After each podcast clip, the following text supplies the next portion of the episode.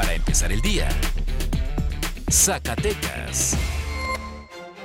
Buenos días, hoy es viernes 14 de mayo y esta es la mejor información para empezar el día con Mega Noticias Zacatecas. Afortunadamente, en estos últimos 15 días no se han registrado decesos de trabajadores del sector salud. Según las propias autoridades, la vacunación en esquema completo de 16.770 de ellos ayudó a disminuir en más de un 80% los contagios.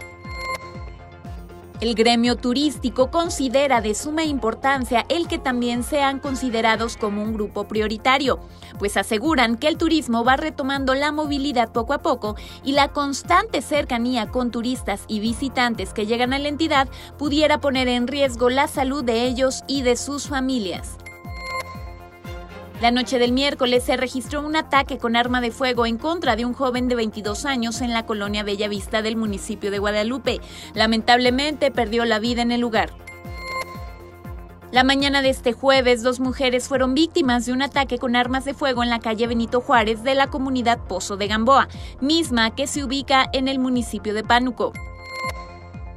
Ignacio Fraire Zúñiga, delegado del Instituto Nacional de Migración en Zacatecas, informó que de enero del 2021 a la fecha se han rescatado más de 700 personas indocumentadas, 555 más en comparación al año pasado. Ahora usted está bien informado con Mega Noticias Zacatecas.